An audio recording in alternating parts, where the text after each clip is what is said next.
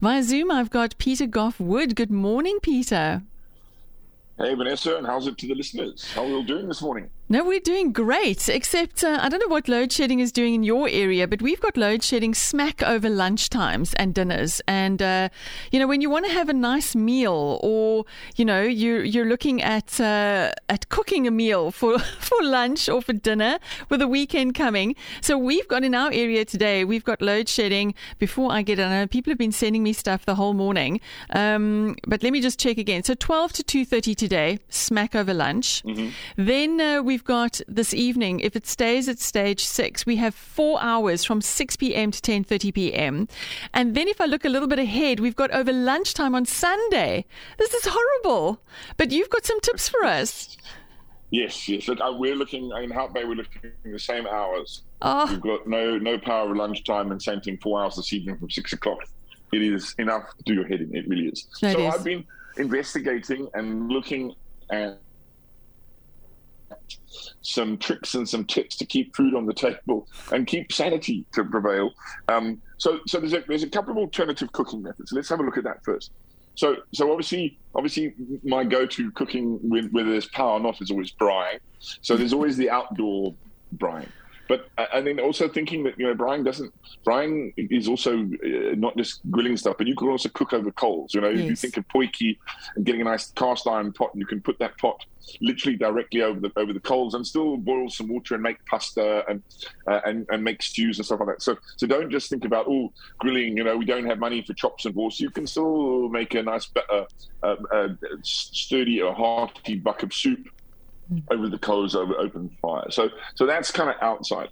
The inside, the, the, the thing to is well worth investing in is one of these little um, tabletop um, camp uh, camp little gas cookers. Yes. I mean, you can buy them. You can buy them in Checkers for about I think they are, I saw them this week two hundred and forty five rand.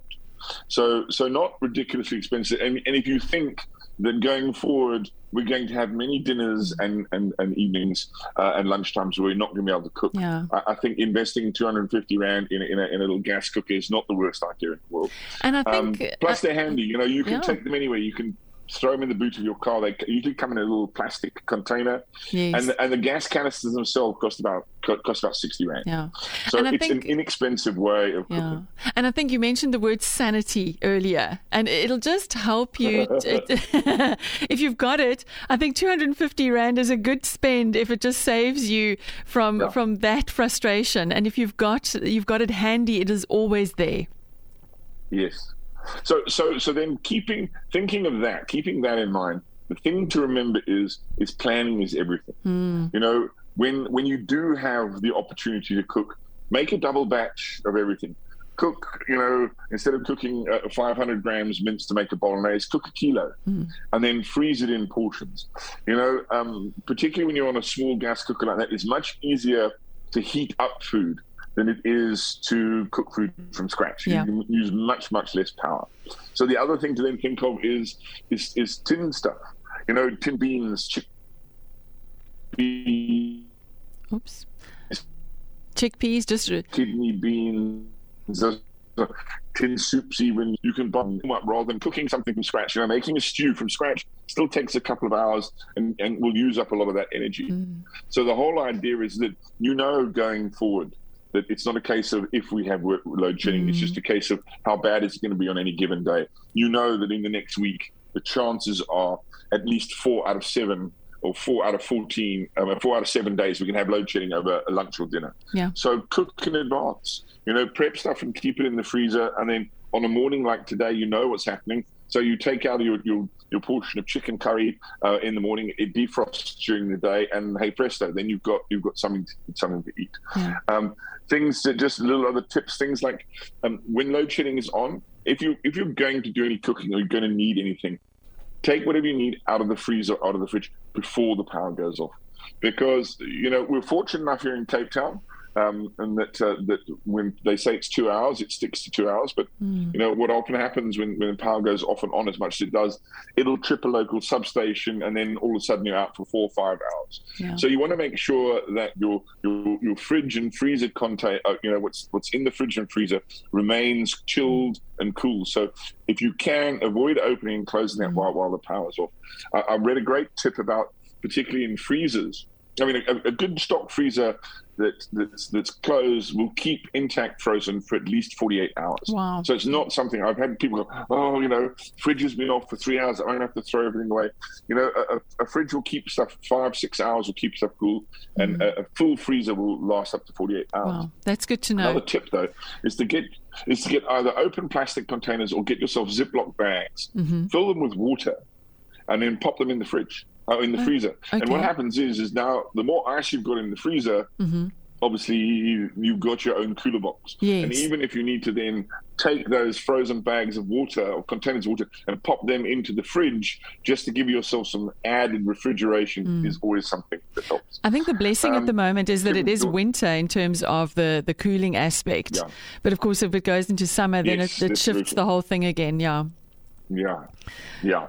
And of course, then the other thing when it comes to cooking and, and why every household in this country doesn't have one and that's a wonder bag. Um, these are the most amazing pieces of equipment you will ever ever lay your hands on. I mean, they are. I mean, apart from the fact that it's a great branded good, you can buy them online uh, at wonderbag.co.za. They cost about mm-hmm. 450 rand. Again, the power it will save you, the sanity it will save you. You can. It's basically uh, a woven. Uh, insulated bag, and the ones that are produced by Wonder Bag are actually a great initiative because they're, they're basically the company outsources all the work to to uh, unemployed seamstresses from uh, previously uh, disadvantaged backgrounds. So there are people who are creating small little in, entrepreneurial hubs. I mean, this, this product is so brilliant that it's even in it's even on sale in, in the UK now. Wow! But they, are selling. I, I, forty or fifty thousand of these things a month get sold. That's and amazing. the beauty of it is, is this, is this insulated bag. So I did I did a I, I did a, a function uh, last week. Uh, in, in fact, uh, yeah, whenever, and I uh, I made a, a, dessert, a baked rice pudding, that I took out of the oven at nine thirty. I put it into my wonder into my wonder bag, and I served it at two o'clock. Mm-hmm. in the afternoon, and it was still piping hot. Wow! So, so the, the the thing there is, you can make stews and soups. You bring your pot up to the boil, you take it off, and you put it into this wonder bag and you close it and you leave it. So the thing is there, you're thinking, okay, I'm cooking something in the morning. It's still going to be hot at lunchtime, or I can I can cook something in the afternoon, put it in the wonder bag, and when the power goes off at six o'clock, I've got the steaming pot of soup or stew yeah. or whatever it is, mac and cheese or whatever it is you fancy you fancy making. So I think it's it's it's it's important to plan. We now have a rough idea of when the power is going to go off. Um, and you should think about your shopping and your mm. prepping to fit in around it. I know it's not easy. Mm. I know a lot of us are working. You say, but you know, when am I going to prep? Well, unfortunately, you're going to have to make time. And if it means mm. that when you cook tomorrow night, when there is power and you have to do a double session then that's what you're yeah. going to have to do because it's the only way we're going to survive. No, absolutely. This is not going away anytime yeah. soon. I've got a friend who's been using a Wonder Bag for years. She believes in it. I've often gone there. We've gone there for yeah. lunches, and um, out comes the pot out of the Wonder Bag. And uh, I think she even does things like pasta sauces, like basic things. You know, things where there's not much stirring, or um, so it's something that that you just leave. Um, vegetables, rice, a whole lot of things. So very very handy thing to a whole have. lot of things. I mean, there's certain there's certain uh, sort of tips as well if you're going to use it. If you're going to do a stew that has protein like uh, lamb or beef or chicken mm. or something like that, cut it into smaller pieces. Don't try and cook massive chunks. Mm. Um, so cut it into smaller cubes, and you'll be amazed. I mean, so so when we when we cook, I often cook and I leave stuff in the oven overnight because because the oven's also is an insulated chamber. And while you've had it on at 180 degrees, 150 degrees, the heat loss, you know yourself mm. when you mm. feel the, the side of your oven, it stays warm for a long time after yeah. you've switched it off. And that's kind of the theory behind this behind this insulated bag mm. that everything carries on cooking. Yes. You know, obviously, yeah, sure, you can't deep fry anything, mm. you can't boil water, mm. but if you make a soup, you bring your pot up to the boil, put a lid on. So also, you need to then find and invest in some decent either stainless steel or cast iron pots. Cast mm. iron pots are the best because they retain that heat. They keep Okay. it in. If you if you unfortunately use that sort of very thin, flimsy kind of aluminium pots. I mean, apart from those are health hazard to begin with, um, that also doesn't the pot itself doesn't retain heat. Okay. Um, so yeah, so I think the Wonder Bag is the way to go. And and okay, the only thing, just a tip to remember, if you're going to cook indoors with gas, with um, with, with one of these little butane burners, you have to make sure the room is well ventilated. Yeah. Make sure you've got a window open. I know it's winter, but make sure there's good ventilation because it just the fumes and the bits and pieces. You know, some of the gas isn't had, doesn't quite have the smell that the that the LPG has that we normally use. Um, and so if that if the flame goes up and the gas continues to go, you could do yourself and your family some serious harm. So always make sure if you're cooking indoors, you're well ventilated. Yeah. Well ventilated. And a small fire extinguisher. Yeah, always helps. Always helps. And also, case. just talking, talking of cooking indoors. I mean, if you think if you have a wood burning fire, if you have a Yes. in the house, there you go. That's a there you go. You can buy yourself in any hardware store, any camping store, one of those little trivets Yes. that you put those. You put your you put a little nice bit of thing of coals, put a trivet on, and shazam! You've got a Yeah. you've got a you've got a, a stove in your in your lounge. Okay, Yes. sure, but but it's there. You know, and most people don't think about about the fact that you can actually cook On in a top of it. normal in a in a in a, in a normal cooker. It's it's, Because it's an easy thing to do. It really. gets seriously hot. And I remember years ago, um, when I was growing up in Bloom, we had an anthracite stove. And uh, one of those, you know, Yeah. when, when I was growing up, power, power failures were rare occurrences. I mean, there was something radical that happened. And I can remember one night my mom had just gotten something going on the stove. And uh, she said, Oh, well, this thing is standing here. And she went, she plonked it on top of the anthracite stove. And the next minute we did have dinner. So, uh, yeah, absolutely. If you've got one of these closed burning, wood burning fires, fireplaces, then uh, definitely. The one thing I know that we've got to do is if it's raining, the braai is not a good idea because I don't have a good old fashioned braai kamer. Um, sort of an indoor braai Okay. would be very handy. But uh, yeah, and I think planning is the thing. I mean, we want to have a nice lunch, and my son wants to have malva pudding. Mm. So that's a bit of a challenge, but we'll make we'll make a plan. Yeah. Yeah. Yeah, Absolutely. Look, I, I think if you if you look at any of the survival sites, it'll give you uh, all sorts of information on cooking tips and bits and pieces. You know, their big thing is be prepared. Yeah. And, and what we do know is we know when the power is going to go off. It's not like in a case of emergency, if, as you said, you're not used to blackouts, and now all of a sudden you must make a plan. You know, I know, I know exactly where the torch is in, in the house. I know Mm. which cupboard is packed full of candles, um, and I think that's the thing. You've got to be prepared. It's going to keep going out. Yeah. Um, and, and if you kind of make it up as you go along, it's going to do your head in. And, and I think you really had to have that kind of survivalist mentality and plan ahead. And it's the only way we'll survive this because it's not going away anytime soon. No. You know, the, the, the, the, the Eskom don't have, well, they have an answer, but the, the answer is, is a 10 year plan. Yeah. You know, it's going to be 10 years before we'll be able to produce enough, enough electricity from, to, as to what we consume. Yeah. So the, this this load shedding is not going away anytime soon. And anyone thinks ah, it'll be over next week. There's always Yeah. going to be something. You know, we might, you know, it's Yeah. always we might go down to sh- stage two, but it's still going to be with us. That's the reality, and I think that's the sad part of it.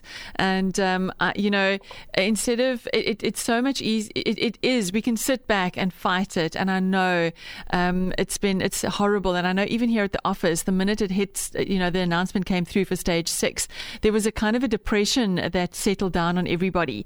And um, and then we have to kind of pick ourselves up and make work of how we're going to maneuver around this. And Yeah. we're not disregarding the impact it's having on the economy by no means, but as everyday that everyday life doesn't become a drag because of load shedding, that uh, we make plans to make the best of it. Um, I think, and I loved your tips, and I definitely think it's I did. time for us to get a wonder bag as well.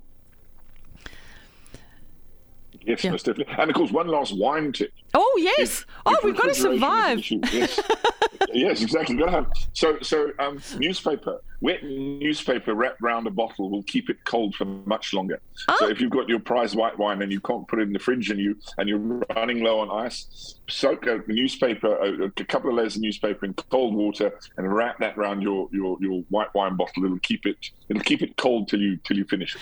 Well, I think that uh, the best plan for load shedding is get the wine out first. Before you think about the food, get the wine out first.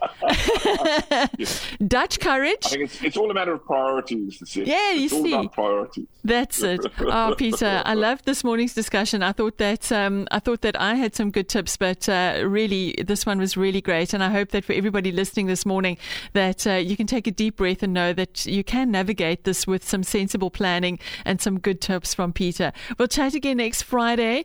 Um, stay sane. Yes. Get the bottle of red wine out first, and Yes. um, yeah, and stay warm. It's going to be a cold weekend as well. Yes. Yes. Well, I'm heading off to to Zimbabwe, to Namibia. So Ah. I will be speaking to you in the bush where it's likely to be about 27, 28 degrees with the lights on, which I know I can guarantee. Um, so I'll be talking from somewhere electrified and hot and steamy um, on Zambezi River next week. So Ah. we'll, we'll chat there. Oh my goodness! Just to let everybody know, the face I'm pulling at Peter right now over Zoom is um, one of sheer jealousy. But uh, yeah, but I wish you well, and I hope that it's a good week in Namibia and enjoy the warm weather and the electricity. And uh, we'll chat again next Friday. Most definitely. Cheers, Vanessa, and cheers to the listeners. Bye bye.